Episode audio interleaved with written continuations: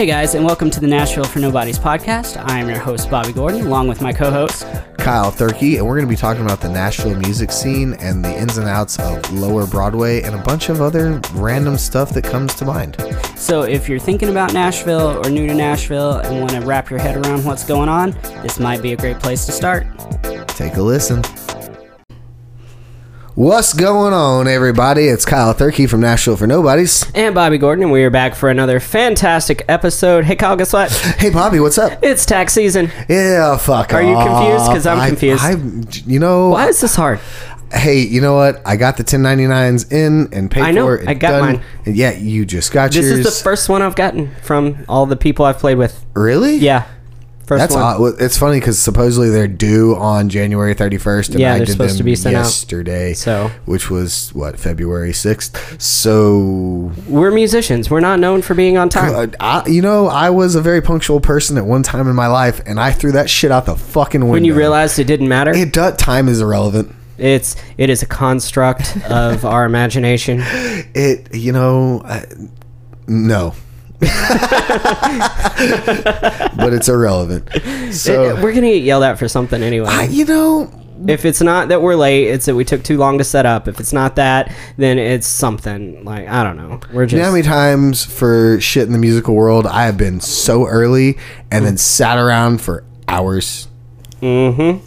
Literally, you know what? In California, two fucking weeks ago, we got there uh, the day before because like, you know what? We'll get in, we'll fucking relax, we'll make sure that we have time to drive out there and do the sound check and all this stuff. And they're like, hey, you know, be here at noon on Thursday. So we land at fucking four o'clock on Wednesday, stay the night, drive two hours out into the fucking desert, get there 45 minutes early. We sat around for six hours. That's stupid. I think it was more like five, but still, five hours. Five hours we sat around. It's dumb. By the time you get to doing the stuff that you're there to do, you don't even want to do it anymore. And I mean, like, we walked around and looked at a bunch of shit, but after a while, it was all the same shit. And I'm like, okay, I'm here to do a job, and I wanna, I wanna. Come on, we, you know what we were waiting on? Here's the funny thing: we were waiting on two metal pins that were about as thick as this mic stand Oh, lovely. to hold the awning up above us. That's all. That's what we were waiting on. Couldn't do anything till those two. Professional. Yeah. and it's funny. We were all standing by the gate in a big group, and uh, we're all talking about it. And we see this uh, black van roll up, and we're like, "Yo, is that the guy with the pins? Is that the guy with the pins?" and we see him pass the pins through the window to the other guy, and we all just started cheering and clapping. We're like, "Yeah!" And then we still had to wait another like hour and a half. Frustration.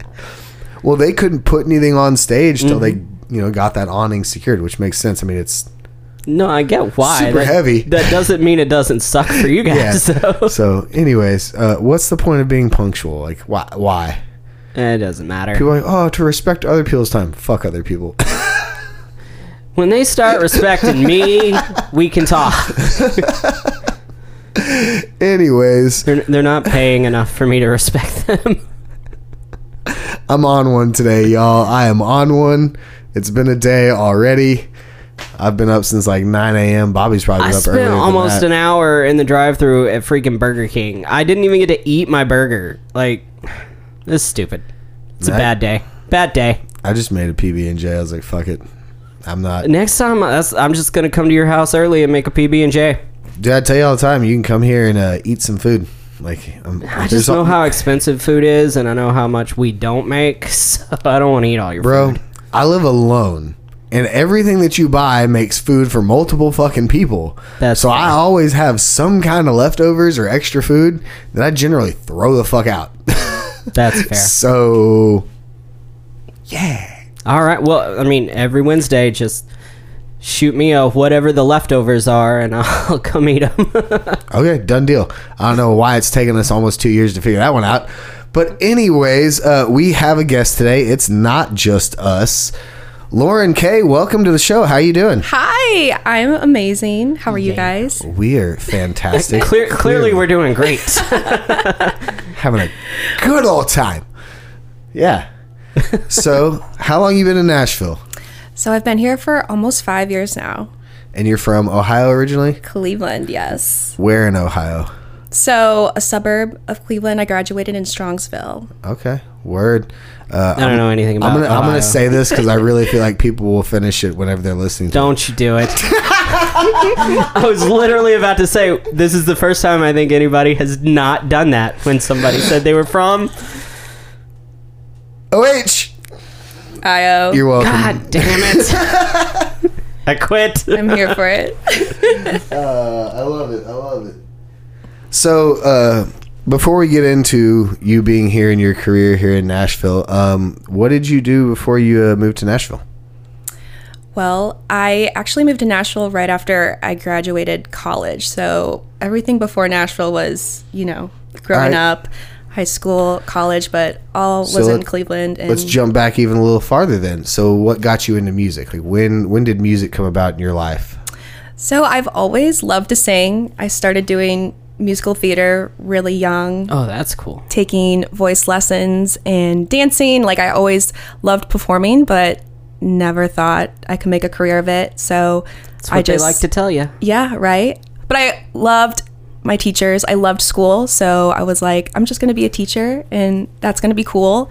And then once I got to college, I was in a competitive a cappella group Nice. Awesome. just like. Pitch Perfect. Yes. Hell yeah. So I did some of that, love but um, that was really it. You know, I it was just mostly a hobby, and then I love Nashville. I love the city, so I moved here and taught here for three years. All right. So before we again before we get into the music thing, so teaching. I'm a former teacher and educator. Yes. and I did that for a few years. Um, so how what what got you into teaching? You know, I think in, it was third grade. I loved my third grade teacher. And at that moment, I was like, I'm going to be a teacher. And that's it. I never had any other thoughts about another career. Like I said, I loved school. I loved school. I was such a nerd and I was such a teacher's pet. and, you know, I've always loved kids. I've been babysitting kids and I've been around kids my whole life. So I just wanted to always work with children. And I had a great experience at college and a great student teaching experience. And I don't regret it at all, but it definitely ran its course. And I'm really Pretty excited to be doing something apparently. else. Yeah. Yeah. So so you only taught for three years. Um, when did you leave teaching? So my last year was 2022. I ended in 2022. Okay, so recent. Yes. So you you went through the whole pandemic, huh? The entire thing. Actually, the pandemic was my first year of teaching. So, Oh Rough. hell no! yeah. yeah. Oh, oh, I yeah. mm. I remember I was I had been out for years at that point. I remember watching all my friends go through the pandemic and all the changes and everything. And I was like, I'm so glad I'm out of education. So glad because Yeah. that that was insane. So your first year was all like basically online, huh? Well, it, like towards the end. So, do you remember the tornado? Yes. Okay. So COVID happened like a week after. I think the tornado happened, and then we went back to school for like another week or two, and then we never went back. It was very So- close together. So how how long did you have students in a classroom?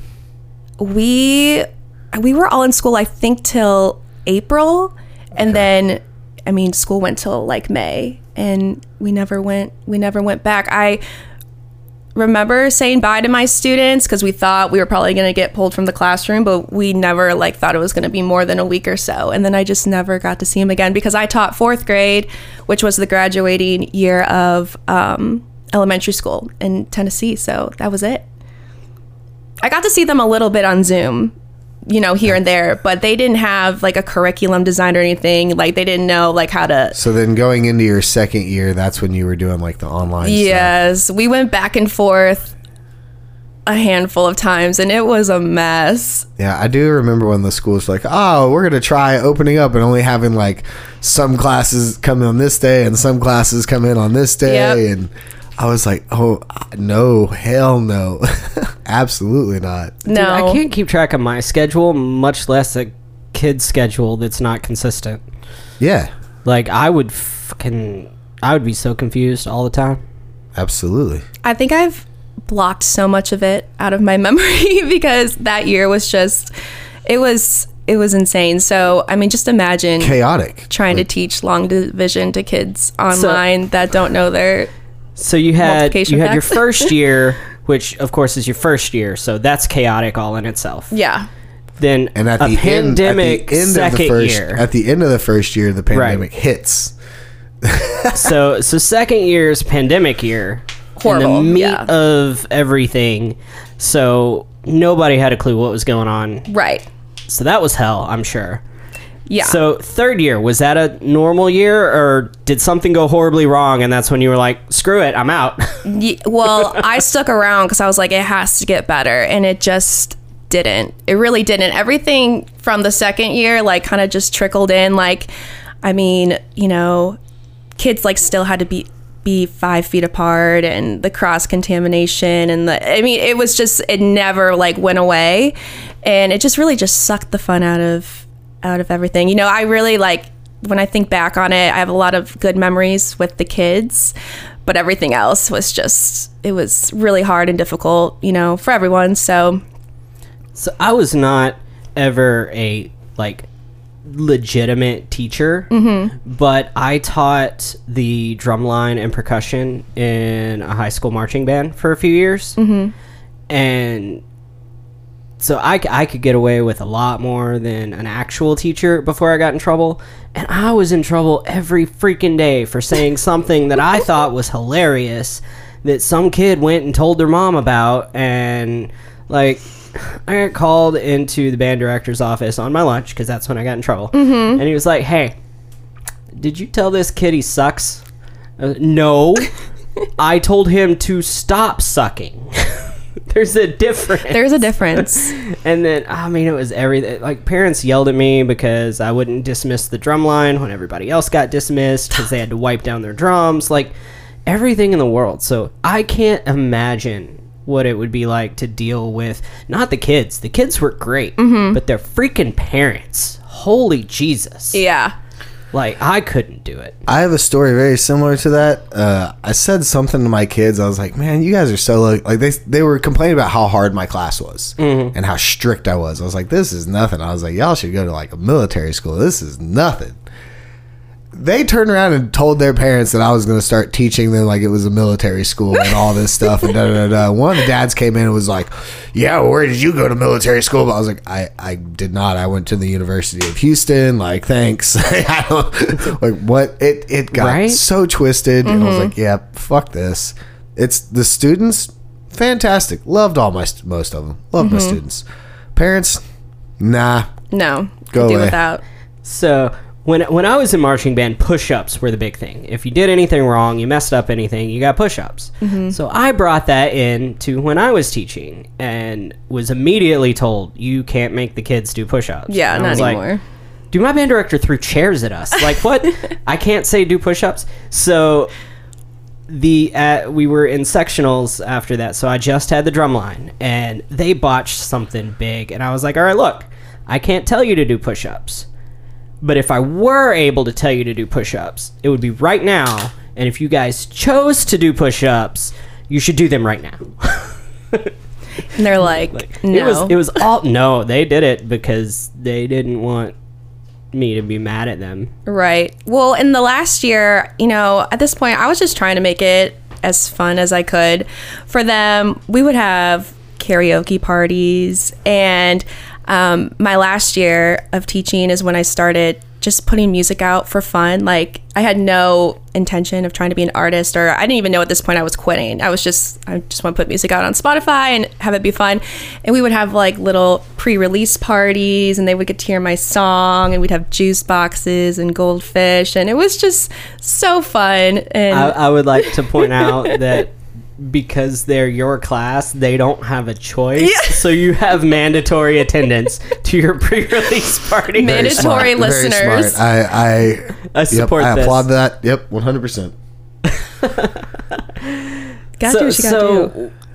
what was the tipping point that made you decide? All right, I'm I'm done with teaching. I'm going to go music, or was that even the idea? Like, talk us through that. So, like I said, so I left teaching in May of 2022. So, summer of 2021 is actually when I got my first Broadway experience.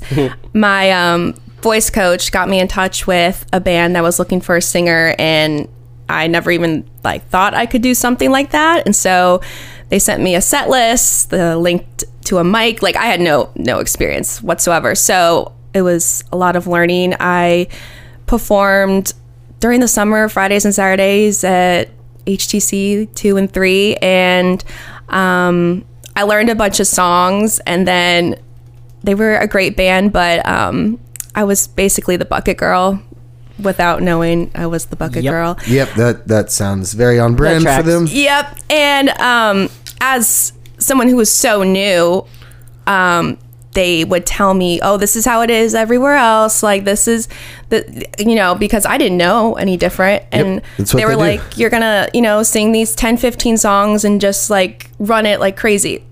And so I was really confused because I was like, this is awesome. I love doing this. But at the same time, I don't want to just be running the bucket the whole time. Like, I also want to be on stage and performing. And I didn't understand, like, why I couldn't, you know, do a mix of both. So I ended up leaving that, went back to school for another year, and then realized I want to do music. You know, I, I gave teaching another shot for that year. I thought it was going to be better, and it wasn't. And I just started going downtown and talking to people and networking. And then I found out it's actually not like that Nope. everywhere. Nope. You can book your own gigs Not and at all. work with bands who will let you sing. And, you know, um, I got my way in and I started doing a couple gigs a week. And now I'm able to do it full time. So it's just, it's all like. So where, where did you start playing after that? When you when you came back and you weren't playing the uh, purple circuit, where did you start singing at? Redneck Riviera. It's a great not spot. a bad spot. That's Oh my great spot gosh, yeah. One of my, I think it's my best paid gig was from there. Yeah. I think so. They're I think That awesome. was, that was with, uh, I think that was with Jesse. I want to say we made like six hundred bucks. I think I did band a few night. gigs there with her. I've mostly played there with uh, Jillian, Eliza, Mm-hmm. and then Ricky Rooker. I've played there with him a couple times. Him and his wife. I will say about that that place, what I've noticed um, is that they like really know their artists. They took me in when they knew I was brand new, and they gave me a lot of advice. And they've even they've even let me travel, given me like some travel opportunities. Some of the managers there, they check in on me, and like everyone there knows everybody. And I know a lot of circuits don't have that, and so I think that's kind of special. I really yeah, do like because I singing mean there. it's it's run by they don't have anybody else. Like they, Mm-hmm. they manage and book their own people and and which is awesome. I, I love it. They everybody that I know that plays there has nothing but great things to say about it. I've played there and I mean it's a fun spot to play. Personally, it's not for me because my head's so damn big. I want to stage just as big as my head. but um, you know, so I but I still play there. I love it. It's again, just like you said, I've never been treated bad there by anybody. And No, the one, the one, the one instance that I saw where somebody was being a complete jackass, we never had to say anything. Security saw it and took care of it immediately. They didn't didn't think twice. They're like, "Nah, you're out, dude. Mm-hmm. You're, you're we saw what you did. You're out." and I I love that. And I've I walked in there one time. After that, security never questioned who I was. They all knew me at that point. Like it not many bars are like that. So it's they, they have a mm-hmm. great family there, and it, that, I'm going to call it that. They're a family there. It's it's They pretty are. awesome. And they let a lot of they try a lot of new people out, which I feel like a lot of circuits I aren't feel- good at doing that. I feel they're one of the bars that they know like they can only get so much of a draw, so they don't have a problem trying new people out. Like they're not trying to. I mean, they, eh, yes, everybody wants to fill every mm-hmm. venue, but they are. It's a small venue. It, it's a it's a small venue. It used to be an ice cream shop. I don't know if you know that. Oh no, I didn't know that. yeah, that. it was Mike's Ice Cream. It, they they were there forever, and now they're down on Second Avenue. I love And- Mike's Ice Cream. oh, amazing. But yeah, it was originally Mike's Ice Cream, and they took it over, and um, but they they do they they bring in a lot of newer artists and try let people give them a shot. Most of them work out and stay. Like, Mm-hmm. you know, I, I haven't heard anything bad about that place. no. I, I like it. Where else do you sing at besides there? Tin Roof Hell on yeah. Broadway. So Nice. fun. I love that gig. I love that band. I also co-front. I co-front quite a bit. I Who, who's the band at Tin Roof? Who are you with? Nate Milstein, Love Nate. Freaking love Nate. Right? get Nate on. he- I'm gonna write that down. yes, do that. He's pretty busy. He's, I- he's we know. touring. Oh, I, I know. I I know. know. But Or, thank- or rather, I know because of social media. Yeah. exactly yes.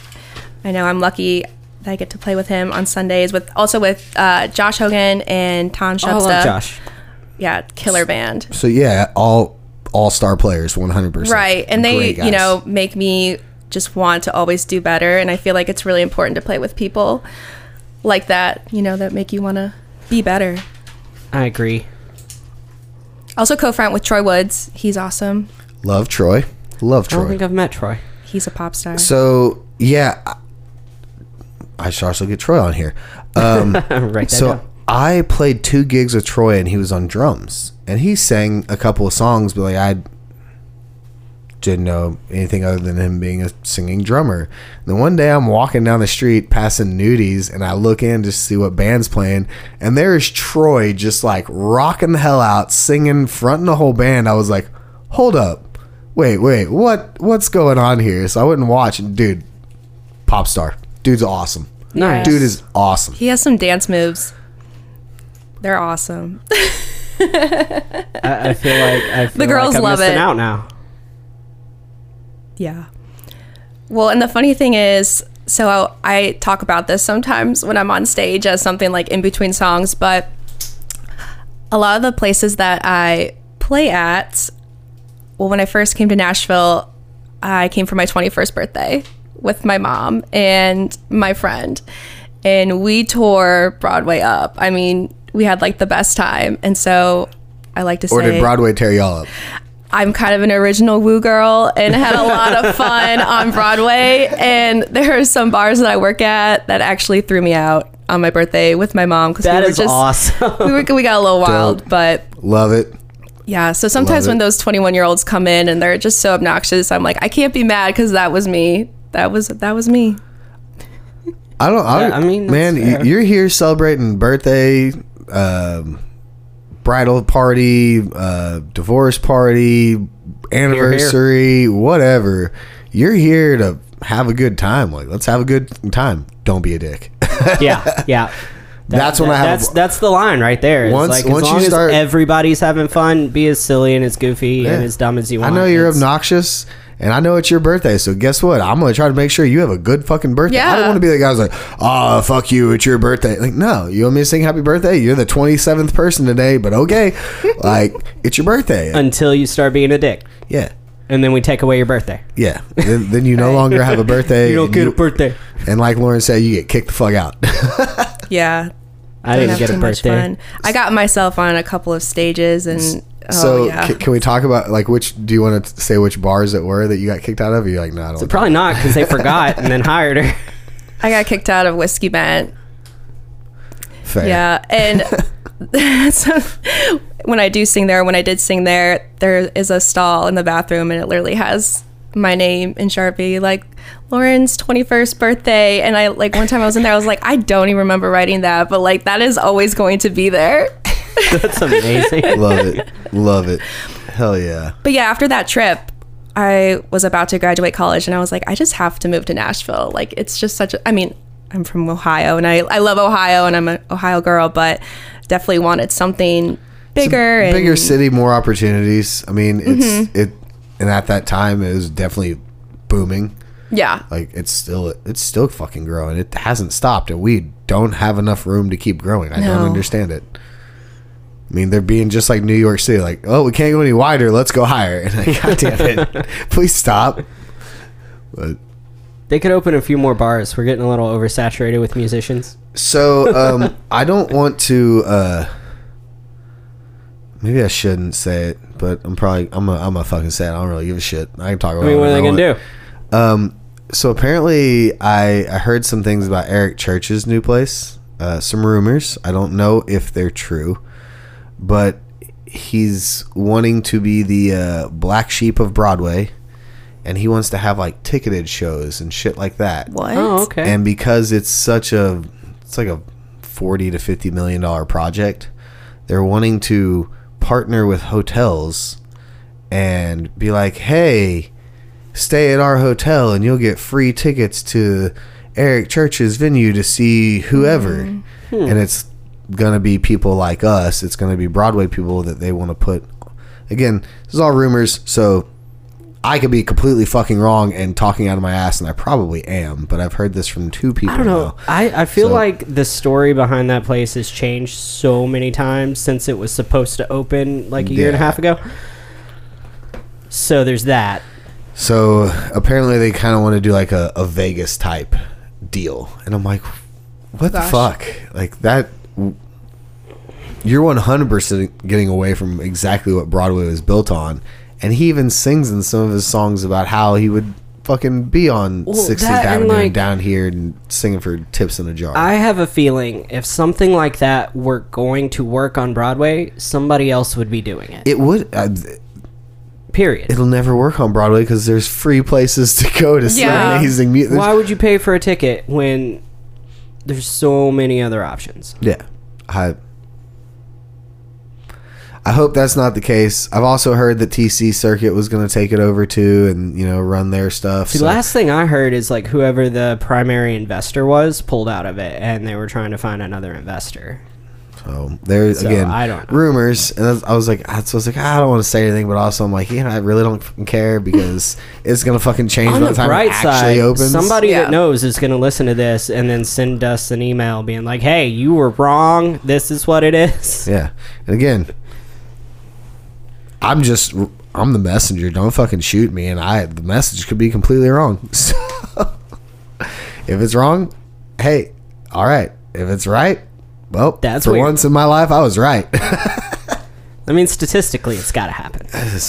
At some point maybe i don't know so um you started playing broadway but you do a lot of your own original stuff You do Yes. a lot of songwriting and stuff like that um i'm assuming that you do broadway mainly for the money to live Yeah, and you know, being a teacher, this is like so different and so fun. So I also am like just so lucky that I can do something like this to also pay my bills, and I love to do it. Um, I've See, gotten so much experience. exactly how i feel i'm like i've had every other job that sucks Yeah. so like i'll take this any day Right. even on the shitty days i'll take it We'll still complain about it, but we know.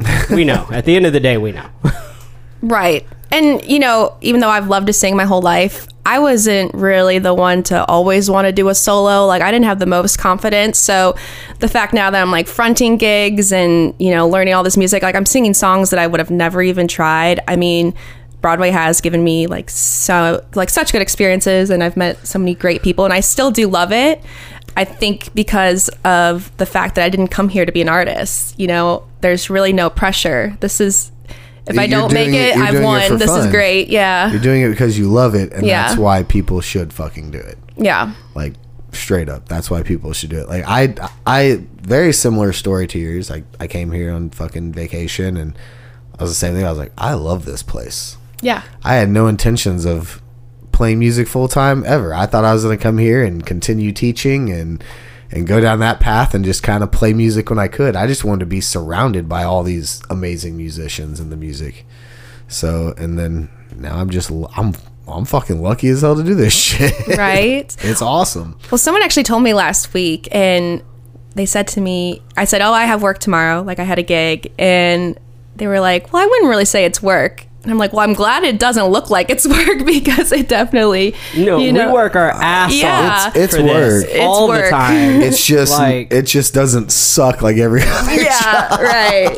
They're like, It looks And I mean, it's fun. they're- and yeah. the aspects you don't get to see from musicians like that's the real job part the trying to figure out how to market things to try to you know all, all the behind the, us being on stage that's the fun stuff Yeah. that's the stuff that we enjoy and get and to that's let loose that's the and small that's a very small portion of so what we do i mean we we're we have to wear so many hats i mean we're we're an entire freaking company by ourselves yes. like we have to do it all Always have homework. yep Always. Mm-hmm. I mean how, always end up doing the wrong homework how many ba- how many bands and artists do you think you've played with this last year bobby uh, 30 i don't know like easy yeah easy so many easy and maybe five out of those 30 have the same set list Like Oh, yeah, and by same set list, you mean there's like 15 songs that they share. they, you know, they do they do the standards. They get that block Right. of standards. Yeah. No, I was. Uh, this is a fun conversation I had the other day. Um, I played. I subbed in for a gig uh, at Jason Aldean's, and one of the ladies that I was playing for got a request to do an original.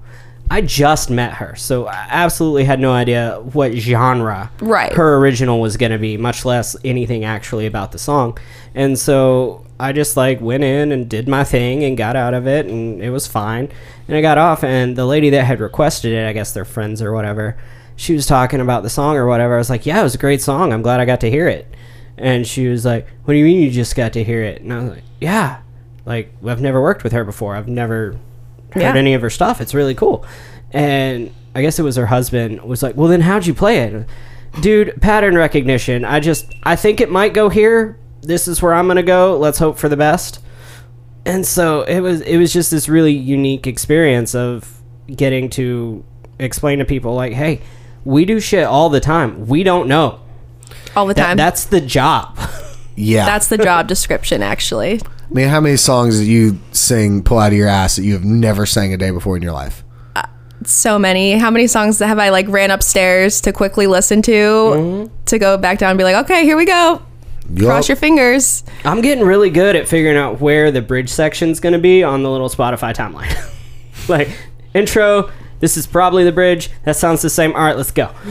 But I also feel like people in the crowd, there's a good mix. They're either really impressed, like you said, Mm-hmm. or if you don't know a song by some artists you've never heard of, they're like, really?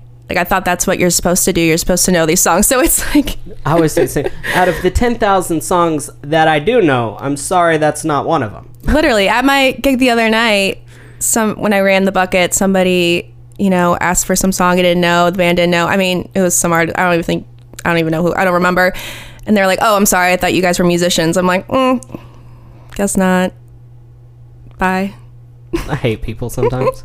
Dude, I've gotten requests from like they've asked us to play a song that somebody else on Broadway released. Like it, it's like their song, and I'm like, dude, I don't, I don't know who that is. Yeah. No. Like, why would I know their song? How don't you know their song? Uh, if, if it has less than a thousand plays on Spotify, guaranteed I don't know it. No, my favorite is the oh, it's easy. You you know it. You can do it. And I'm like, okay, if it's so easy, here's my bass. Have do fun. it. Have fun. Go. Uh, you- no. Yeah, I think one of the best um, comments I've ever gotten was somebody was like really disappointed that the artists of the actual bars, you know, like Luke Bryan's, GSLDs, that they they weren't there performing, and that it was people like us. Like they were genuinely confused. They thought these people would actually be there on Broadway and pop up and sing. I was like, well, I'm so I'm so sorry you have me instead. It's it's because those places on their Facebooks and Instagrams would be like, so and so's bar. You never know when they're gonna show up, Yeah. and you're like, man, But fuck you could you. say that about any bar. Like Yeah. Legends Corner, you never know when Eric Church is going to show up. What? And I mean, prior to 2017, there were a lot of artists that would, throughout the year, randomly pop in and do stuff and hmm? sing. And now it only happens during like CMA Fest or when something like there's a big event or big concert going on here. It, it doesn't happen nearly as much as it, it used to. And I still have yet, still have yet to be on one of those stages when one of those artists come in and want to sing. I'm always either next door or downstairs or upstairs. It happened once. Once I got to play with Sam Hunt. okay. That was super cool, except it was on one of those nights where like nothing you do is right. Yeah. And then they're like, oh, Sam Hunt wants to set it. And I was like, oh, fuck me. of course he does. And you know, Sam Hunt's uh, drum parts are not in time.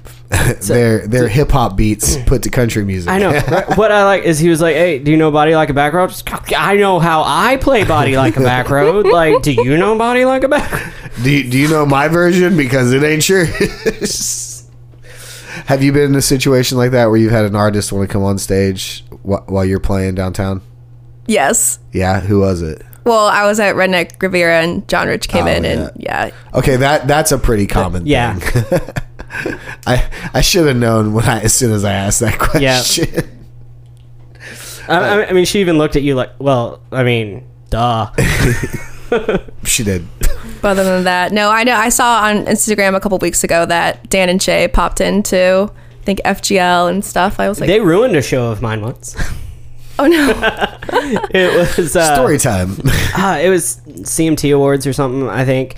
But uh, they were rehearsing right on Broadway, and it was literally the stage was right outside a second fiddle, and I had a second fiddle morning show, and so nobody gave a shit about us.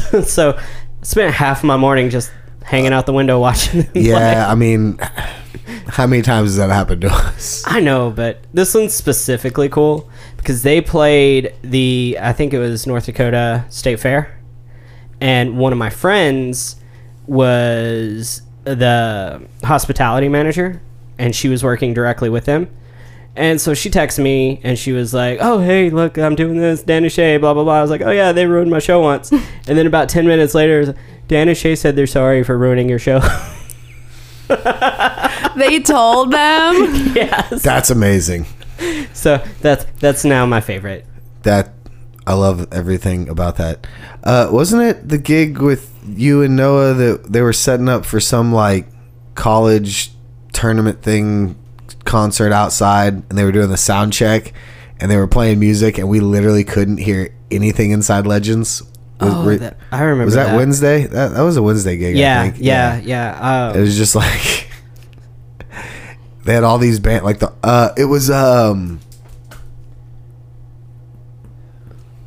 uh Os brother Osborne. yes, Yes, yes, that's who it was. Yes, I remember that. And we were all just like, well, I guess we're not gonna play for fucking thirty minutes while they do sound check. It was it literally was so loud, like the bartenders shut all the doors and everything in the windows. Didn't And matter. it- the stage was directly in front of Tootsie's, but facing towards us, mm-hmm. and we had a stack of speakers right outside our door, like ten feet away, and it was so incredibly loud.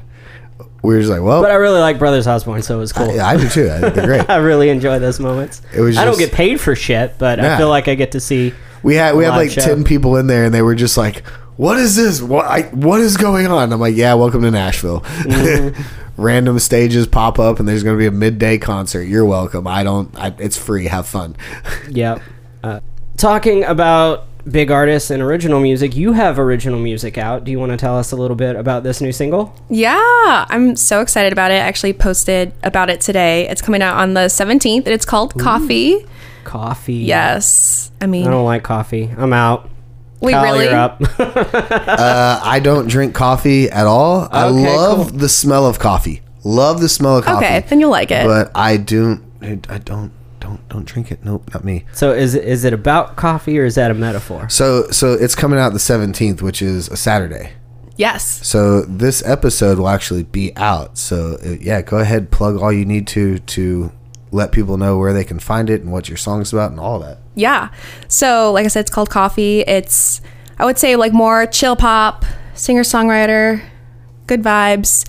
Um, I wrote it over a year ago, and it, I've just kind of had it, you know, sitting. And then last year, I was like, "Fuck it, I'm I'm gonna put it out." And my friend Jesse Savio produced it, and I have some other players downtown that have played on it, and I'm so excited to put it out. Have a single out. Um, like I said, the other two singles that I have out, I was a teacher, so um, this is my first single out as an artist. That was going to be my next question. Was do you have you is this your first single ever? Yes, Okay, so this is like your first real single you're putting out. yes, Hell yeah, that's exciting. So when you're looking at, because I'm assuming you didn't do a whole lot of the business side for the first couple since you were still teaching. So like marketing and promoting a song wasn't Yes. really the idea. What what is your strategy to market and promote this release? So I've spent a lot of time on Canva. I've gotten really comfortable with Canva. Watched a lot of videos because Teach me your ways. I don't understand that shit. Yeah, I can. I can. Because, you know, PR marketing, you know, can get expensive. And I feel like a lot of people can actually do it on their own. So I really just look at what other people do and you know their timelines of posting reels and posting TikToks and stories, and I kind of just make it my own. I think it's important to have a good balance of like putting it out there so people know it's out there, but not overdoing it because personally for me when i see somebody post about like something like a single coming out every day for like a month i'm i don't i'm over it you know mm-hmm. so i don't think over posting is always the right idea Please just don't be one of those people that sits in your car and is like, I'm about to put out this new single, and then you sing along to it in your car for 10 seconds. Right. I'm over that stuff. It's- yeah no Or like if your single's coming out two months from now, I don't need to hear about it because there's no chance I'm gonna hold on to that and care about it for too much. it's fine to you know drop things here and they're like okay hey you know coming out yeah, here but and like then- that's that's for your fans. That's not for everybody's general consumption. yeah Exactly. And, you know, with this passion project, and I've done a lot of thinking, you know, when I was putting this out, I was getting stressed and I was anxious. And I had to like sit back and realize, you know, this is for me. This is what I want to do. I'm put, yes, I, I mean, if people listen, like that's a plus. That's amazing. But I'm putting out, you know, be part of my brand and be creative. And so the goal is not to just push it down people's throats to listen to it. It's really just to represent me and what I'm doing and like I said make a brand for myself. So I'm I mean I'm I'm really just learning. I'm obviously still very new at it. So hopefully like the next time I put out a single, I learn a few other things, but it's really just a learning process. so this is one you've like written all on your own you didn't like go and do like a songwriter group or anything like that I do. I do have a co-writer. So I wrote this. I wrote it like a year ago, and it was really short. It still is short. And then I, I should have brought this up earlier. And then I brought it to my friend Mike Diwali, and I was like, it needs a few extra lines. Like it needs needs something. So we lengthened it a little bit, and he helped me add some lines to it, and it's even better. So it's it's cute. It's simple. It's sweet. Um, yeah. And you don't have to love coffee to love the song. It's really Thank God. I really want to like the song. Just can't stand coffee. man like that was one of the things that i did love when i was teaching is every morning you go into the uh, teacher's lounge and it smells like coffee and you're like ah yeah i hate it i can't i don't like it but i love this i'll go sit in a starbucks just to smell the shit like it's i love co- i love the smell of it The writing process for you. What how did that come about? How did the idea come about? Can we get into kind of what was happening yeah. when you wrote the song? So when I write, um, I also write with my acoustic guitar. So I tend to just like create a melody in my head. And ironically, with this song, it doesn't have like a repeating chorus and it doesn't really have the basic structure. It's kind of different. Um, so I'm trying to remember. I think I just had this idea of writing about liking someone, how I like coffee, and I actually, it, it is kind of a love song, but I wrote it when I was very single, and it's really not about anyone. I promise. I'm not gonna be. It's it was about this person, but no. my songs are about people specifically yep I mean, I have songs about people too, obviously. I mean, that's way more fun, but for me, it's I just I just try to be authentic with my writing and try to write how I feel and, you know, how I think. And with this one, I I wanted to be in a relationship at the time, so I think I just kind of wrote like I was. I'm, you know, just try to be that and it came I out. I want to be in a relationship until I'm in one, and then it. Yeah, I remember how much of a pain that can be. i finally talked to my gym crush today she has a boyfriend no. you know so did you did you ask like real boyfriend or like placeholder? no boyfriend? no no she's got a real boyfriend Oh, of course. So what'd you ask her? Uh, I actually asked her about her tattoos. We started talking about tattoos. Okay, cool. Yeah, and it was at.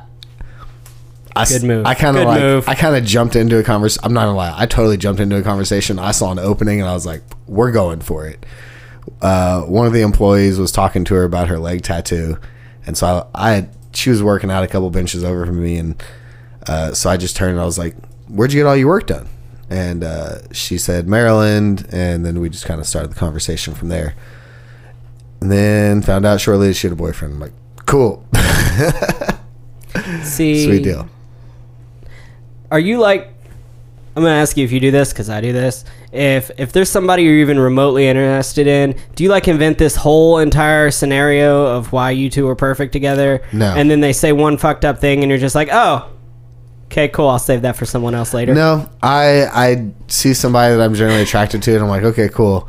Want to talk to them, want to get their name, and we'll see where it goes from there. If there's any kind of vibe, awesome. If there's no vibe, move on. That's mhm. I keep it simple now. Yeah, I don't like my method. It's not working out. Hey, you know, you've got a problem, bro. I'm just gonna say it how it is. I've got a lot of problems, Kyle. That's not even near the top of the list. Anyways, back to coffee. So, so that that song comes out the seventeenth. Um, thank you for not releasing it on uh, Valentine's Day and being cliche. That's awesome. Oh, you Proud totally could have done that. Proud of what you. were you thinking? Well, Valentine's Day is my birthday, and I didn't want to be That's super awful. stressed out on my birthday. Awful. I'm so sorry. You see, that's what I I normally get, but I love my birthday. Like I think it being on Valentine's Day, you know, it's just I Like, mean, It's a, it's just like a day of celebration of love, and like to have your birthday on it. Just, I, I think that would be pretty dope. Not gonna lie. Unless you're single. And then you get to be double depressed. Nah, because it's your birthday No. and people are gonna fucking celebrate your life, and it's like yeah. Unless That- they're not single and going out with their significant other and leaving you behind. I didn't get a birthday, What- Kyle. I get attention on Kyle, I Valentine's didn't Day get no a matter birthday. what. I was like, dude, where did this just derailed hardcore? Where did this? I didn't get a birthday. I was sick. It snowed. I didn't get to celebrate. Bro, I wasted twenty five hundred dollars for my birthday. so- Therapy. Somebody get me therapy for my birthday. Don't we all need it? Uh, sorry. Sorry to totally shit on your birthday. No, it's okay. I was I was at the store the other day and I was in the Valentine's Day aisle because once again I'm like, oh, like it's almost my birthday and this this girl like looks at me. I don't even know her and she's like, I fucking hate Valentine's Day, and I was like, oh, like it's my birthday, and she said the same thing as you. She's like, I'm so sorry for you. And I'm like, I get, I get if it's not your birthday, you would think that, but to me, it's, I don't know. I don't like Valentine's Day just because it's a literally made up holiday. It's also expensive for you guys, so You- Tell me about it. Thank it. you, fucking. Dude, all right, all right. Thank you. Since you Oh my fucking God. brought it up. So You're awesome. I, you just got even cooler. Thanks. So, I like to think I'm a good boyfriend sometimes. Keywords sometimes. Sometimes. So, I spent a shit ton of money on my girlfriend for Valentine's Day presents. Stuff that she would absolutely love. I'm super proud of myself. And she got me a little little heart Funko Pop Batman thing that's super cool, but was like 12 bucks. And I'm like I spent like 1200 and I got and it, it, it's like in a heart-shaped box that feels like a chocolate box and she handed it to me and made me close my eyes and all that bullshit and i was like ooh chocolate and i was like funko pops i mean i like this but now i really fucking want chocolate rough. i hate my life What am I gonna do with this? and then i didn't get a birthday This just got really deep. I need help kyle While I'm over here laughing my ass off. i need help kyle So I'm gonna mute Bobby's mic now, and i'm just i'm letting it all out I'm like, these are these are my feelings well, Lauren, how does it feel to have your episode be Bobby's therapy session? We can talk about it. I'm here for whatever. my bad kyle uh, my bad I'm sorry my birthday triggered you. it really did, apparently. happy birthday uh, So apparently, we gotta like take Bobby out soon, real soon, guys. i guys. didn't get a real soon. Man, I spent my entire birthday week alone by myself in New Orleans, and it sucked. Oh, I was gonna. I thought oh. you were gonna be like, it was great. Then Nope. you got back and your fucking truck broke. yeah. So my entire vacation. That was like the start of like your hell period. my entire vacation was right about twenty five hundred dollars. Like that's what that's what I spent. Everything, gas, hotels, all all of it. And um, I get back and my truck died. Four thousand dollars to fix that. No. Yeah, it was just one thing after another. So it is what it is. I survived. I'm here now. I'm broke as shit, but I'm here now. Well, I mean, So- this this has been like one of the worst slow seasons ever. So we're all broke as shit. You right know, now. and I saw some. I saw somebody, uh, Johannes Greer, at the grocery store the other day. He he lives not too far from me, and um, we were talking. And I was like, we were just you know, how's gigs? How's this? And I, oh, it's it's all right, but man, this is the slowest slow season I've ever seen. I'm like, yeah, me too.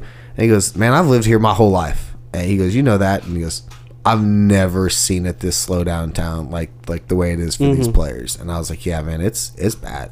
it's a rough one for sure.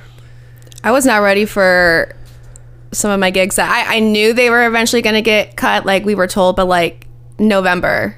I was not ready for it to be November. Like I thought it was going to at least, you know, we were going to get through some of December, but it, it came quick. I normally most of the places don't close till January. Like all the rooftops and stuff and those second floors, and they won't close till January. But this year, they a lot of them did shut down earlier. yes. And I mean, last year was pretty slow. Like I took the holidays off last year too because I was like, nah, it's slow. It's not going to be worth it to me. But man, no, this year's been super rough. But I want to get again get off Broadway, back to your music. Um, we won't trigger Bobby again, hopefully. I'll So- keep it to myself. um, So that's that song's coming out the seventeenth. Do you have any other songs you're planning on releasing after that, or is this kind of the only one you have in the works right now? What's This is the only one coming out right now. I'm not in the studio at the moment, but I am writing and I'm this is the year I really want to try different things with writing, like writing with, you know, one other person or groups of people, also writing for other people. Um, I have been on a few writing sessions where the song was for somebody else and it was a country song. I'm not really a country singer, so you know, it's different writing for yourself and writing for other people. So I just want more experience with that. You know, I think everybody can learn a little bit more. It's So wh- hard. which side do you tend to lean toward? The writing side and the more like singer songwriter artist side, or the performance aspect? Like which which one do you prefer? Honestly, right now I'm I'm so in my performing era and just gigging it out and trying to travel. Like I love to perform. I'm trying to do more writing and enjoy it more. Um, I see a lot of artists, you know, that are they're just releasing singles all the time, and it seems like they're always writing, and like that's their main thing, and I think that's awesome. But for me, you know, going back to like we said, like I, I do think Broadway's fun. I do think gigs are fun. Like I do just love, you know, performing with a band and stuff. And eventually I'd love to do that, you know, with original music. But as of right now, I love it. I love doing both. well? I'm working on uh, if I can find a venue that'll want to st- agree to this and then actually stay open. Bowie's. um, uh, but at, Bobby and I have talked about this, and at some point towards the end of this year, uh, I'm gonna have a whole like showcase. Um, it'll have to be a couple different ones because we've had so many people on the show at this point. But uh, I want to do showcases that with all the artists doing all their original music. You know, five or six songs. Come in, do your stuff with your band. It's awesome. Yeah, that's. We want to do a whole like live streaming podcast if I can ever figure out the stupid fucking camera. Um, yes, I It's just Kyle's starting to get triggered. You guys haven't found mine yet. Should mean, we talk about teaching again? I I have a feeling there's a trigger there somewhere. Oh, yeah. Well, now I feel like I'm, I'm like challenged, and I, I like a good challenge. All right, so how how do we trigger Lauren? What's Lauren's trigger? I'm just kidding. Um, anyways, what was I talking about? Oh, I wanted to ask you about so because you haven't always been out like singing music. You've always enjoyed singing, but you've really only done it since you've been in Broadway. Am I or on in Nashville? Am I correct? yeah. Okay.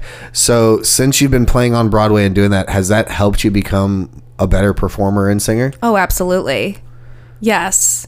I mean, up until Broadway, I was just doing a lot of karaoke in my bedroom or, you know, part of an a cappella group or a musical theater group where I maybe had like a song. I always resonated as an alto. I was like, I sing low and I only can sing low songs. And now I'm singing everything because I feel like with Broadway, it's, it's like if you want to do it, you have to learn how to do it because if not, the, you know, the next artist is going to get up there and sing those songs. So you better learn She's how to do figured it. it out. She's fucking figured it out. Yep. So I'm like, I got a vocal coach, and then I expanded my range, and now I'm I'm I had to you know up some keys and just like really work on it and get myself there. So it's possible. You Fuck know? yeah. So so you said a little bit earlier ago you're not a country singer. So what does your like set look like when you're playing downtown?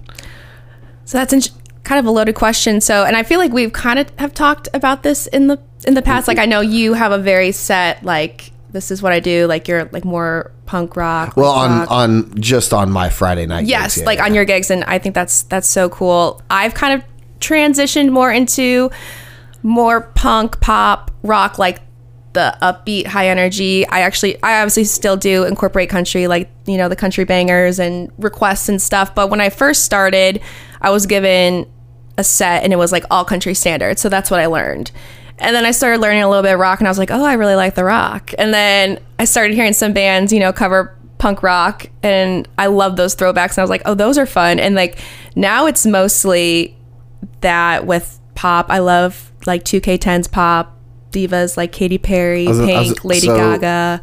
What would be like your ideal stuff to sing? Would it be the the pop stuff? Yeah, like I love covering Shania Twain, obviously, but Miley Cyrus, Pink, Katy Perry. I love Taylor Swift. I love. Are you a Swiftie? Oh yes. I no, Oh, yes. 100% got that vibe from you. Well, you know what? And honestly, I, I mean, when she, she came out in 2006, you know, like her first debut album, I was in fifth grade, and that's when I picked up a guitar and I learned. I learned how to play guitar, you know, and I know it's not everyone's cup of tea, but I'm but laughing. for me, I'm laughing because I graduated high school in 2006. oh, I thought you were like, you did that. Yeah. Yep. No. Yep. No, I just, I just, when you said that, I was like, I feel old. no, no, no. But like, I've grown up listening to her, and like musically, I feel like Yo, I love Taylor have a lot Swift. I've said this. I sing some of her songs. I'm a fan. I love Taylor. Like- yes. And, and regardless how you feel about her music, like her business sense and the way she has ran her career, fucking perfect. And I don't want to hear anybody run your fucking mouth. Oh, I heard parents gave her money to. Man, if your parents gave y'all money, half y'all be doing coke with it. So shut up. It doesn't. It doesn't matter how she got into the business. Everything she has built on top of that. Has been because of her. her. Oh yeah, she's Like- like I could talk all day about the Taylor. biggest earning tour ever in history. Period. Dude, there's stop. there's like 30 fucking college professors that literally run courses based off of her business demographic. yeah. Like I mean, just uh, talk about somebody that pays attention and knows their fan base. And dude, and when she dropped her new three album, decades of it. when she dropped her new album on what the night of the Grammys, every Taylor Swift fan thought she was just going to drop a re-release because Yeah. she had been doing all these little Easter eggs, mm-hmm. and she Whole drops fucking a album. whole another She's album. like, no, bitch, we got in another. the middle of a tour, right after the Grammys. Can we talk like- about the re-release idea for a minute? Like, fuck it. That is the biggest middle finger to the music industry that I've ever fucking seen, and I am so here for it. That's the it. most punk rock thing that's happened in the That is last twenty plus oh, years. You own my my recordings. Fuck you. Re-recorded. You don't own shit. It's amazing. yeah, Yeah, and like, everybody stopped fucking listening and buying his shit, and they buy hers, and she's still making millions. Going, ha ha, like most punk rock shit in the last twenty years. My, if you ask me, one hundred percent. It is very rare for an artist of any caliber to be able to put their foot down and get what they deserve. And the fact that she did it is out fucking standing. Speaking of people who get getting the recognition and stuff that they deserve, Jelly Roll, that dude. Hell yes. Hell yes. So- Hard so stop. happy for him, Hell man. Like- Again, whether you like his music or not is ir- irrelevant at this point. Like his story and dude, he's just do you see just the interactions that he has with other people and artists and genuine human. dude, when all these big artists come up to him, the dude's in damn near tears because Yeah. they're complimenting. Like, Yeah. you want to talk about somebody that's so incredibly humble? Yeah. Jelly Roll. The, the- nobody in this industry appreciates what they're doing more Hey, than him. hey, Jelly Roll, you- you're from Nashville. You want to come on our podcast? That'd be great. I, I, Thanks. I, hardcore. I bet we know somebody that can get a hold of him. I think I sent you screenshots. Uh, Tyson sent me a list of people the other day. Yep. and One of them is a very, very well known and drummer. I'm not going to Mm-hmm. say names yet because I don't have anything agreed to. But uh, I Did you- did. have you reached out I yet? did send out messages this morning, so um, hopefully something So, again, will come of it. I People, people name, are very busy at the moment. I've met him a handful of times, so I'm really like crossing my fingers that we can get him in here. Yeah, because that would be dope. so I, I've, I got a few others that are all, Him, that are and then there's two others that I've spoken to semi regularly that I'd love to have on here. I also I did because Tyson was bugging me and uh, Brad, but I did reach out to uh, Tom Hurst last week during the podcast. I Nice. I would love to sit down with him. Absolutely, I know him by reputation, so and I I, think I have have shaken his hand. I have a That's it. tentative date for him, so hopefully Nice. he'll be here. So yeah, here's some little behind the scenes That's shit. super exciting. Woohoo. Everybody's like, Kyle, you don't do shit. You just sit at home and play music. And I'm like, uh, bull. Being 100% shit." transparent, Kyle does 90% of the background stuff for this podcast. Not because I make him, but because he likes to be in control and doesn't let me help. You have no choice. Whoa, fuck off. fuck off. Absolutely not. Whatever, I dude. don't have a control issue anywhere outside of the bedroom, but um, really? uh, No. no, I all, do. all that to say though that that Kyle is very hands on and nine times out of ten if he does ask me to do something or need something he's got it figured out and worked out before I have a chance to do anything like earlier this week he was like we need somebody for blah blah blah and I was like okay well I've got an idea he's like nope got the whole month covered you're good yeah, pretty. That, I sent him a message, and literally 15 minutes later, I had the entire month booked, and I was like, never mind. Just kidding. yeah I, it's it, it, it, nothing to do with control. I just once my mind's set on something, I'm doing it. no I understand And the so- teacher in I, him. I 'cause I'm swear to God, I was teasing. You're And- not a control. if if I ever had a problem with something and I was like, Kyle, I don't like that, he'd be like, Cool, we'll figure something else out. Yep. I I I want people to be happy. I'm I'm definitely not a people pleaser anymore, but I want people to be happy. Mm-hmm. You know, And- if, it and- works, it works. If it doesn't, it doesn't. Like I'm not gonna sit there and What makes what I think Do makes something that doesn't this make sense. As open to as many different listeners as it is is the fact that like even though it's my passion project and it's kind of my baby Kyle cares about it just as much as me. It's mm-hmm. not a he's doing it because it's available to do. He genuinely puts all the effort into it and cares about it and wants to see it succeed. as hey. So as me. this isn't about me. We have a guest. Just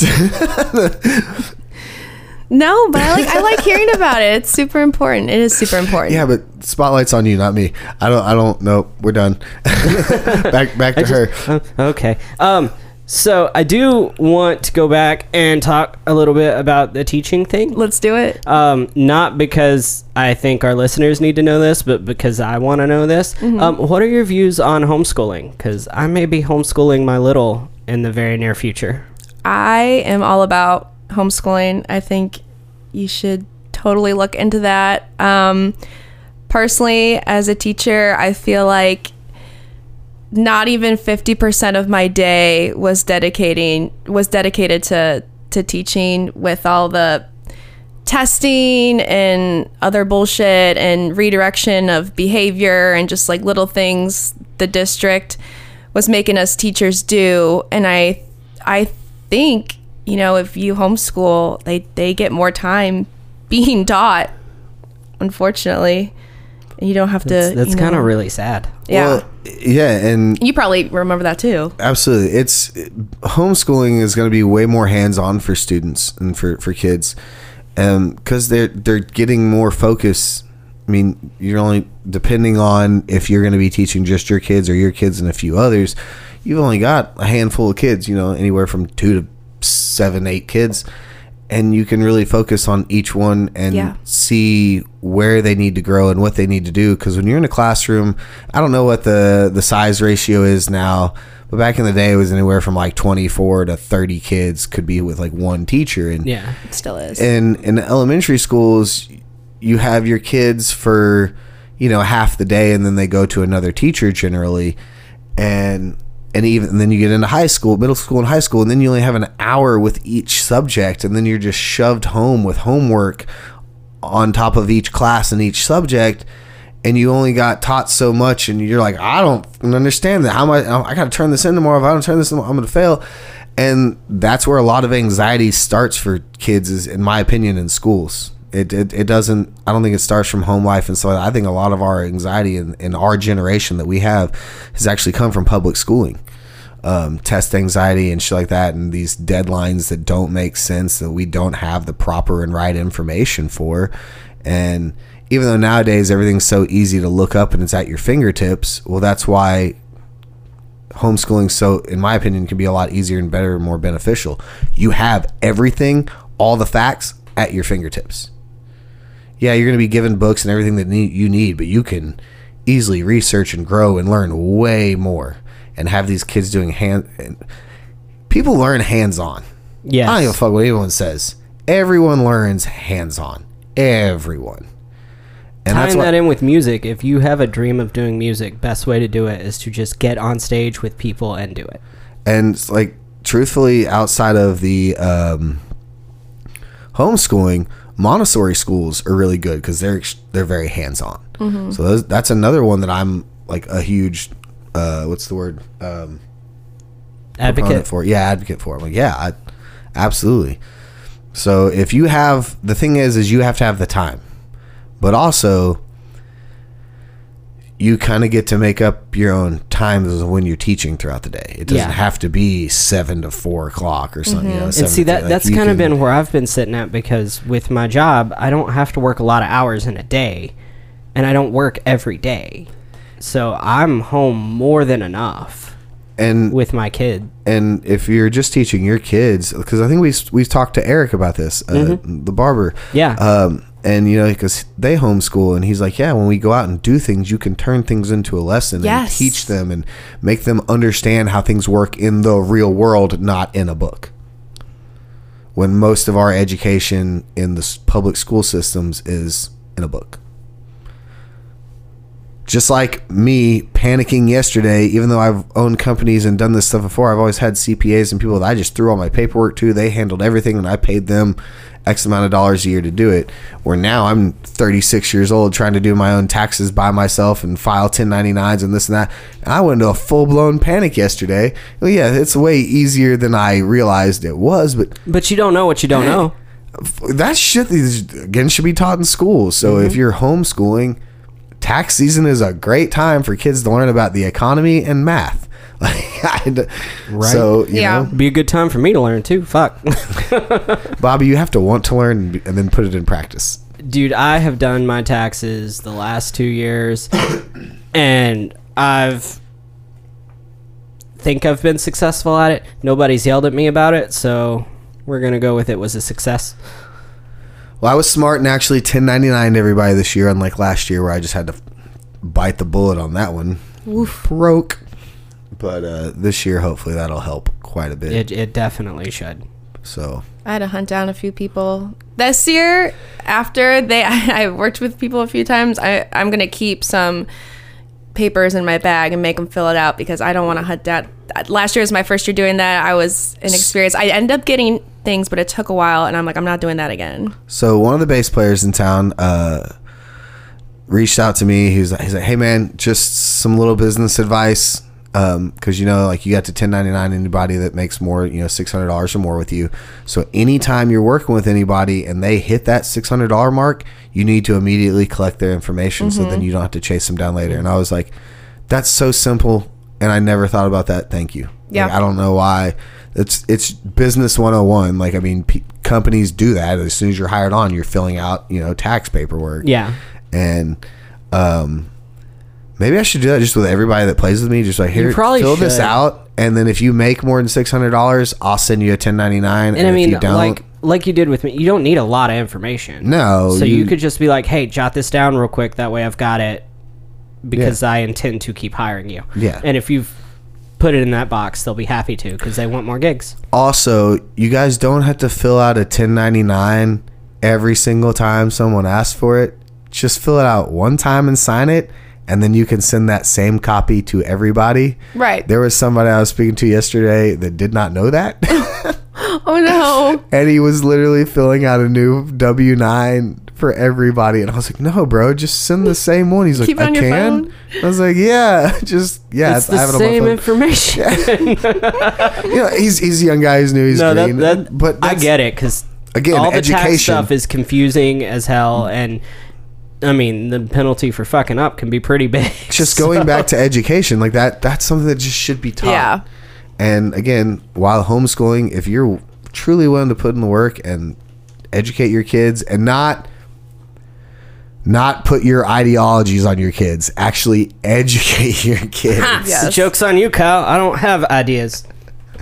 we know In my perfect world, I would love to. I, I'm still passionate about you know education, and I I teach music to children on the side too. I teach voice and guitar, but since like being full time as a singer, you know, like I've, I don't sing more than like five times a week just because I can't vocally, you know, health wise. yeah you'll- you'll destroy your Yeah, I try to do more than that once and no go. So I would like to eventually, you know, design curriculum or like work with a homeschooling group and be able to incorporate music more because like personally like when my students would go to music like they hated it because you know it's like it wasn't fun music it's like music history and like music theory for here- kids and, here's music history of shit that no one cares about or talks about, and then here's a recorder that we're gonna try to make 30 students learn how to learn hot cross buns. Oh, God. because that's Horrible. exciting. they're still doing that i was like i did that in fourth grade why are we still doing hot cross buns in the recorder what is that doing Why are we doing? Recorders aren't doing shit, man. I'm about ninety percent sure my dad broke mine.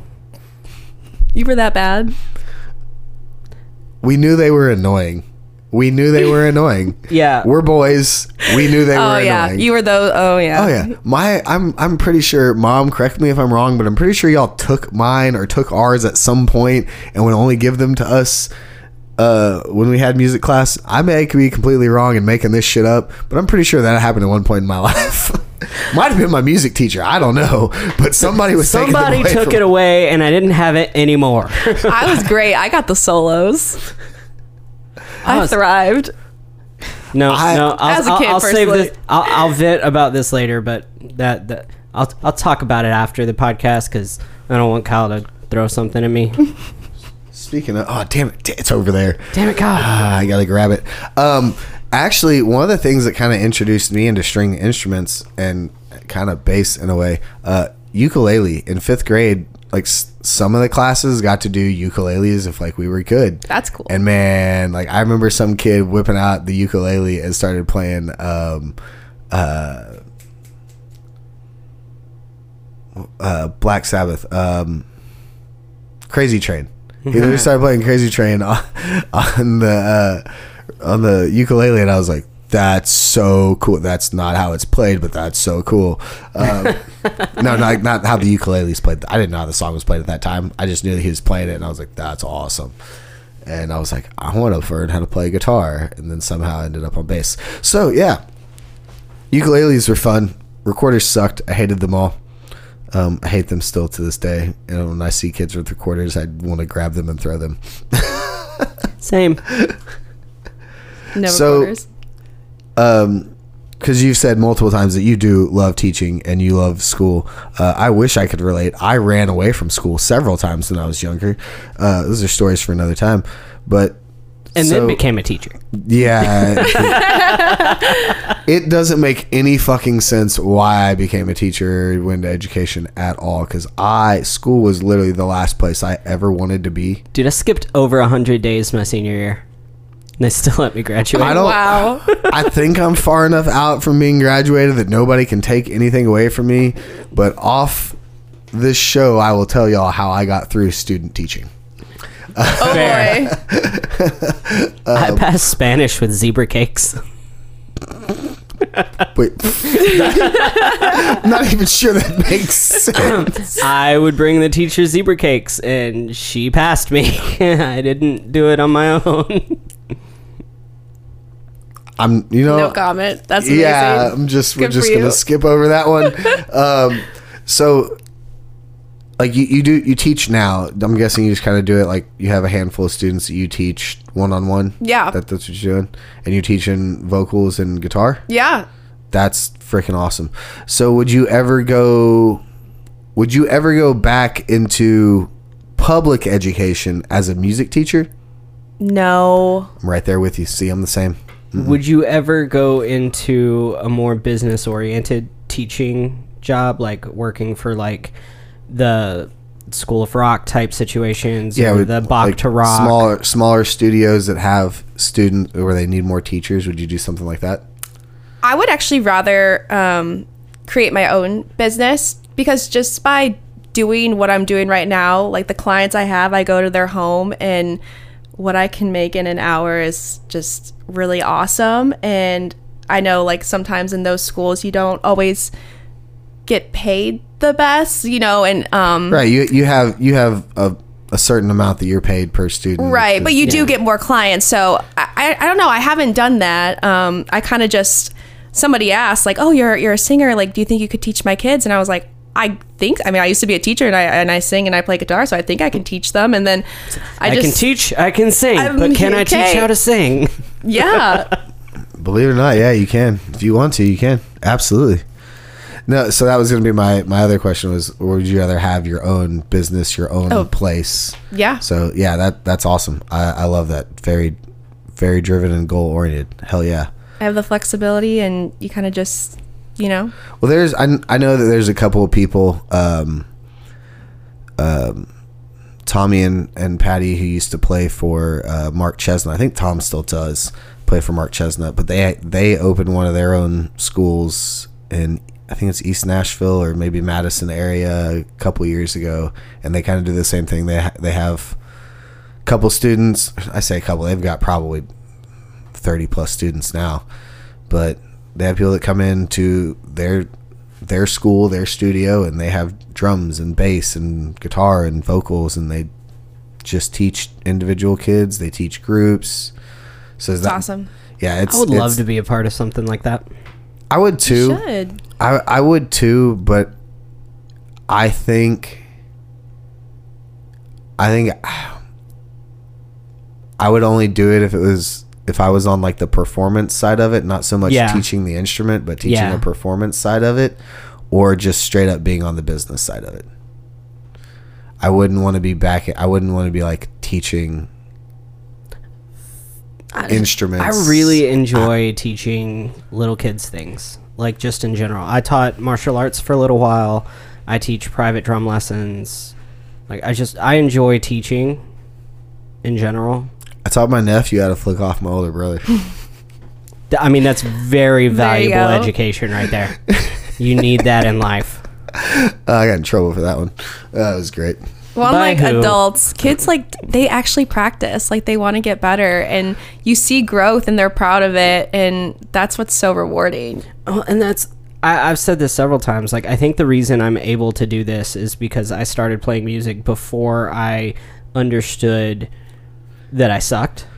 Well, n- And no, so, like, no, I was never embarrassed, or I was, ne- I never had a problem with not being good at it. I wasn't aware that that was something. you started playing of. music when you had a true love and passion for it. Like when you you started at a young age, you're like, oh yeah, this is awesome, and it was you did it just because you loved it, not because you're like, oh, I can make money doing this. Oh yeah, no, for sure, that was never a thought. watching my nephew when I went home for those five days for Christmas, man, I hung out with him and my my niece and nephew almost every single day, and all he wanted to do was stuff with baseball.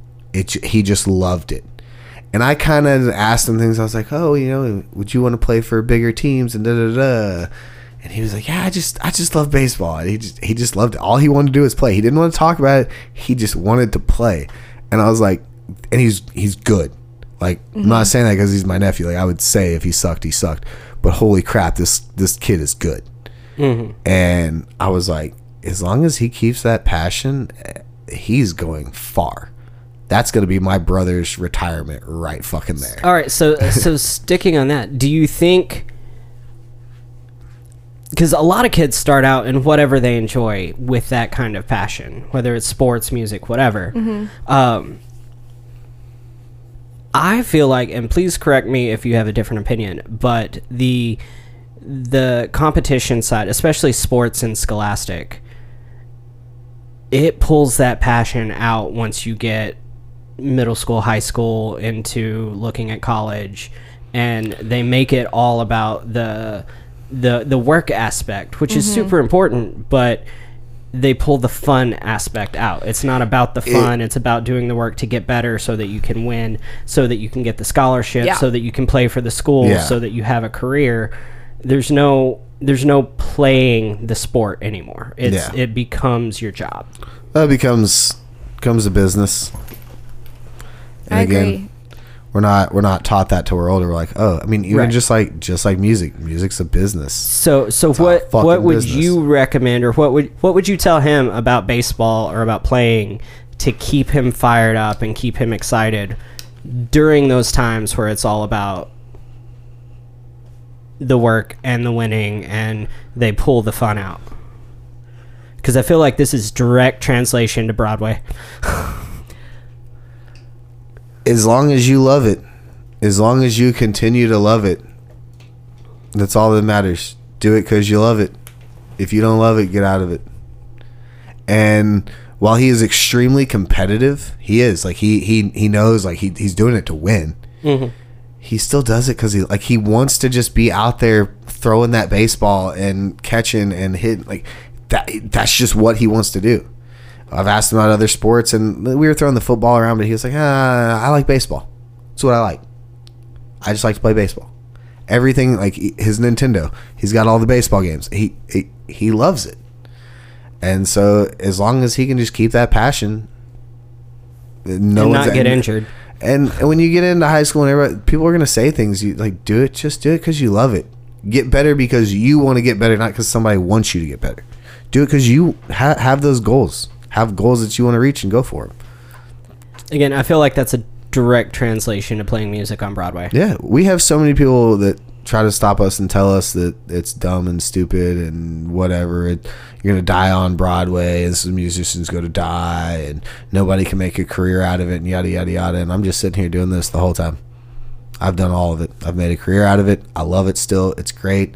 I get to play on the stage in front of new people every night, and then I can't tell you how many times people have come up to me in the last six months and been like, "Hey, we saw you two years ago, and we like we were walking by and saw you again, and we came in."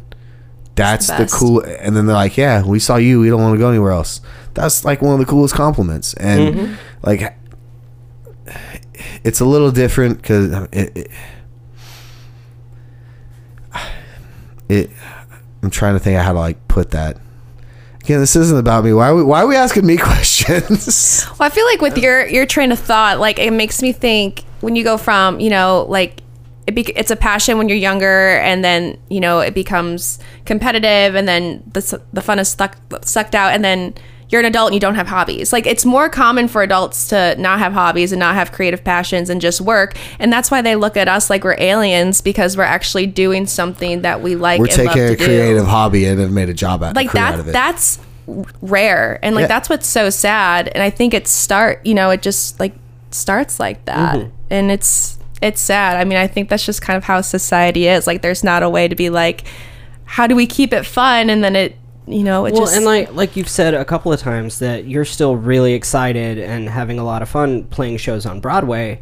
And you know, we talk to people that have been here 10, 15 years, whatever, and they're jaded and they're not having fun on Broadway and they look and act and perform like they're miserable. yeah And it, it's it's because they let it become that all work, not fun yeah and they it, it it's a whole mindset shift and if if there's advice that can be given to prevent that from happening or even even to slow down the burnout Like that. That's kind of what I'm, I'm looking Well, for is some so- nugget of information that because, I mean, we've all had moments like that, but like I'm genuinely still excited to play. Mm-hmm. Yeah. Every time I get on a stage, it doesn't matter who or where I'm playing. Like I'm happy to fucking be there and play. And I, you know, I mean, it sucked. I was playing at Garcia today, and I felt like, I felt like death, and I was not myself on stage, and I was just kind of like walking around trying to get into it, trying to sing, and I, I just, I did, I just felt terrible. I came home and slept for like 14 hours. Yeah. And um, but even then, I was just like, man, I'm just. I'm I'm lucky that I can still be doing this. Like, Yeah. I'm I'm happy to be here. Like I'm not gonna be all oh I'm fucking sick and I hate my life. Like no, I'm I'm gonna smile and sing and, and do what I can. And the burnout comes from just like any anything else in your life, doing the things you don't want to do. So you're playing with the bands you don't want to play with. You're playing the songs you don't want to play. with. Like, oh well, I have to do that to make a living. Um, y- s- s- yeah, small part of that's true. I found all the bands that I enjoy playing with, and I make a great living, and I don't have to work nearly as hard. Yeah. I just I found my people. Finding your people, find the people that want and do the same. I don't want to work for people that all they want's a number one. If that is your goal, I don't. Me personally, I don't want to work. Uh, I'm talking about like Broadway. I'm not talking about outside. Of Yeah, I'm, I'm- yeah. This is Broadway. If you're on Broadway and all you give a shit is about a number one song and and and your own music and not entertaining the crowd that's directly in front of you that is there wanting a fucking show and to be entertained, I, I don't want to work with you. yeah. But if and you're up, shows. if you're up there having a good time and just rocking out and like you're just trying to entertain and you're not begging for twenty dollar bills every other song, you're you're my kind of people. And you know, then for me it was I was like, okay, I'm playing nothing but country and bro country and and early 2000 country. And yeah, it's it's fun, but like I need to revive my soul. And now I've got my little punk band that I play on, um, that I play on Fridays with, and that dude, every week it's just it rejuvenates me Yeah. yeah. and it, it so, so, so here's a fun question.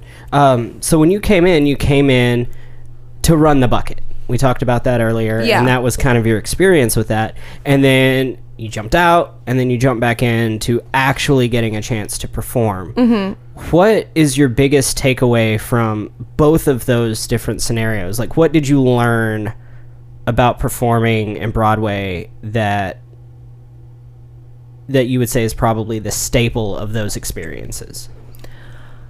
Well, I think both are really important, you know, being the performer, fronting the band, and also running the bucket. I do both.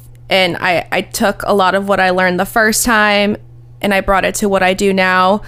Not only like is running the bucket, you know, just, you know, to collect money, but I also try to like be really personal with the people I do meet out there and be like, what are you, what are you here for? Like, where are you from? You know, I not every every group, but I try try to be, you know, like I just try to be on the whole time because like when you connect with those people on stage and out there, and you make them feel like the money that they're putting in your bucket makes me happy and that I like the songs that they're requesting, they stay and they stick around and they give you more money. It's like a win-win.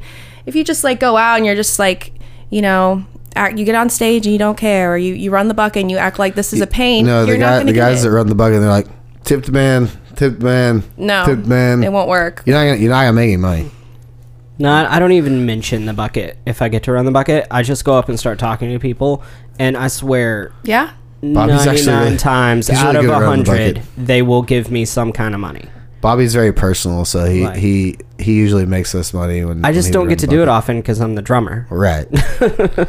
I like. I mean, it doesn't it doesn't take very long. I do it maybe like once an hour. You know, I mean, I feel it out. One, once an hour is fine, yeah, mm-hmm. as long as you're not out there for 30 minutes. right. Or if you have a really fast rotating crowd. Yeah. It's what you don't want is you don't want to go out half a dozen times and To ask the the same, same people. crowd, yeah. That's Yeah. that's when it gets rough. If if you've if you've noticed you have a consistent crowd, you need to run the bucket less mm-hmm. and communicate between songs more. Cuz I think Yeah. that's where you can really make that connection. Like everybody's so pin up about downtime between songs, and if it's downtime, yes, that's awful. But the stuff you can do between songs can really make a show. Yeah. Downtime between songs is only. It's only bad if you're not interacting with the crowd. Right. You can have five minutes of downtime as long as you are interacting and entertaining the crowd. When I play with Noah Garner, dude, there will be like ten minutes where him and I are just shit talking each other and making the crowd. It's like a comedy show. It's it's like Mm-hmm. It's we talk part of the show. We talk more than like Noah and Woody would. Like it it, it and people stick around. They but it's like got to it. have It's the fun. entertainment. Yeah, if it yeah. doesn't have entertainment value, then the you're killing song. your show. Yeah. Go to the next song. Have a, have a song picked out, ready to go. Yeah, don't just as long as you're there needs to be noise. Play music, something I don't Mm-hmm. know, elevator music, jazz for all I care. Whatever's happening needs to be deliberate. There needs to be a point to it. It can't just be Right. time wasted. So Lauren, you got your song coming out. Mm, guess what? A week, a week and a half is where we're at. Yes. Yeah, week and a half. I don't even know what next day Ten it is. days. I It'll- think it's the when when this episode comes out, it'll, it'll be the the coming up Saturday, February seventeenth. So, um, you said you're gonna try to start writing with other people and putting some new music out. Do you have like goals? You're like, hey, I want to put out five songs by the end of the year. Or you just kind of whatever comes out comes out.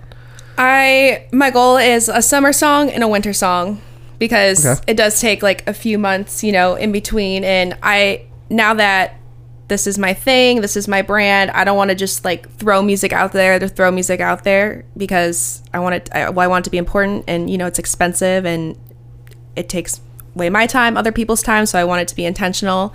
Um, I probably want to do like two other singles this year, and but be writing to release an EP for the next year. Like I always try to try to be a year ahead. Like that's the teacher in me. Try. I'm not. I'm not saying I am, but like thinking wise. But at you least know? having those goals, you Yeah. have something to to go forward to, and life's gonna happen. Shit's gonna come up. You may either get a lot of money or get no money, and you got to figure And I things mean- out. So This career is awkward, so like you may get like sideswiped with an awesome opportunity and not get to write because you're on tour for six months. yeah. So you never know. Have you ever thought about like going and working with any of like the publishing companies around here and like getting signed on as a writer or anything like that? I would love to. Yeah. I, I think I do need more experience writing with other people because the times that I have done it, I'm not always the most confident because I mean you you have to be so vulnerable and like open with other people and sometimes they're people you just met. So I think like a lot of times. a lot of times, yeah. And then you know sometimes you go and you don't even write a song. You just kind of like are there for four hours trying to come up with something. But I want to get more like comfortable in that scene before I get to you know that level, and I just want to explore that. But I, that would be like amazing. I definitely a goal of mine.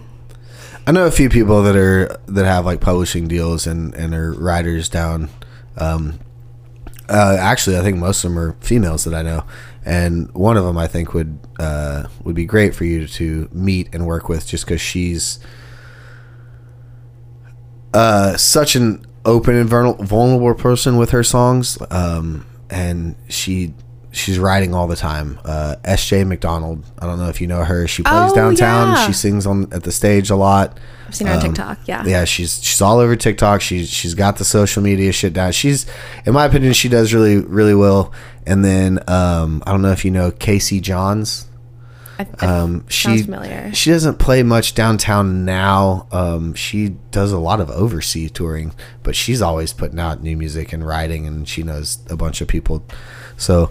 I'll, I'll throw you some names and numbers for you to just I love introduce that. yourself and get to know people because that's that's what this town is all about. Is just trying to Anyone network. listening, if anyone wants to write, send me a message on Instagram at Lauren Kaye Music. I'd love to meet y'all and Actually, this, write is, with this is a people. Perfect fucking segue because we, yeah. we are at our, our time for the day, and I got to go finish getting ready to act like I know what the hell I'm doing on stage. I'm gonna go eat my Um, burger that I waited an hour for. Man, you could have thrown it in like the fridge or something. It's probably sitting in your car, isn't Dang, it? it's hot today too. It'll still be warm. Yeah, there you go. But uh, yeah, so Lauren has her new single coming out February 17th, Coffee. Um, And I y'all- will put that on the Spotify playlist once it's released. Yeah, and So I saw cool. I saw that you put up there. There's a you can go and do like the pre-saves and stuff, right? Yeah. Yeah. So yeah, y'all go pre-save her music. Check it out. Um, and it's it's not about coffee, right? Like It's about coffee, but it's also about well, it's and it- it's ju- about. Bobby, you don't have to drink coffee. Just listen to the damn song. we'll the fir- talk. I'll give you We'll the talk. first line is "I like you how I like my coffee." So it could be about someone, or it can, or if you're single, it can be about your coffee. I feel like it's the perfect Don't do it, Kyle. He's gonna bust. Anyways, Can your, um, next, can your next single be about chocolate milk? I love chocolate milk. For you, sure. And gummy bears. I got in trouble for gummy bears last podcast.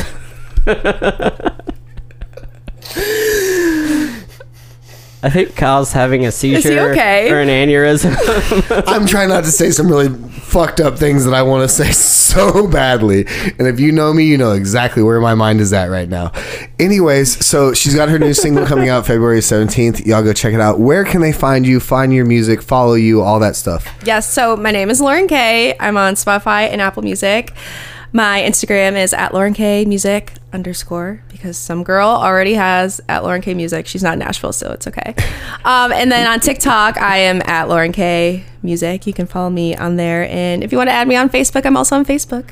And it's K A Y E, right? Yes. Yes. So y'all go give her a follow. Um, we've been following each other on Facebook and, and Instagram for a while, and she reached out, wanted to be on the podcast, and I was like, absolutely, come on, come tell your story. Especially when she told me that she used to be a, or a, a teacher. So let's say singer. I was like, you're a singer now. Uh, used to be a teacher. So I was like, yep. We, I mean, she used to sing too. we, we got shit to talk about. We got shit in common. Yeah. Let's yeah, come in, come sit down, talk to us. So thank you so much. We Thanks greatly appreciate you. me. Yeah, no, that was a lot of fun. it, it was. It was. This went by very quickly. I keep. I kept looking. I was like, shit. I need to cut this off at some point. Um, Bobby, where can they find you at, man? They can find me at Story of Bob Music pretty much everywhere. Um, if you want to send me a happy birthday, I will still accept it. We're still on it. It wasn't fair. I don't have many left, Kyle. I'm getting old. I mean, nope, not gonna say what I was gonna say. Uh, I'm Kyle Thurkey or Thurkey Base, uh, wherever on all the socials, uh, mo- most socials. Uh, The if ones you're, that matter. If you're looking for me, I'm not that hard to find. Please reach out if you want to be on the podcast, want to talk to us, have any comments, concerns. You like the podcast, you don't like the podcast. I don't care because you're talking about the podcast and it makes me happy. So please let me know how you guys feel. If there's anything you guys want to hear us talk about, um, Send us questions. We'll totally answer questions yeah, we'll answer podcast. your questions, please. Absolutely, We'll we start do. taking listener questions and call you out on the podcast. That's we fine. we do love uh, hearing from you guys, and when we get the text message saying that you're on a really long road trip and you've listened to three episodes in a row, yeah, you know who Not you sure are. if that's a compliment or if you're telling us They're that listening you're bored. to our podcast. Like, why does it matter? But was Yeah. it we've listened to three episodes because we're on a long car ride, or was it we've listened to three episodes? It's a long car ride. See, this is his problem. He is so overanalyzing the dumbest shit. There's no tone in a text message. Anyways, Yeah. y'all go follow Lauren Kaye. Pre-save you, her Josh. her Thank new single that's coming out, Coffee. It comes out February seventeenth. It's the last plug I'm gonna do. Uh, give us a follow. Give her a follow. Thank you guys so much for listening to this and dealing with my bullshit every week. Greatly, greatly appreciate you guys, and we fucking love y'all. Coffee on the 17th. Coffee on the seventeenth. I feel like that means we're gonna go get coffee on. You know what? We should just. I'm gonna go get coffee on the 17th, and then take a picture of me drinking, not drinking coffee because I don't drink coffee. Be like, listen, drinking coffee, listening to coffee by Lauren Kaye. There you go. I'll go with you Coming out on February 17th. and get chocolate milk. Anyways, until next time, guys. We love y'all. AMF. Bicycle.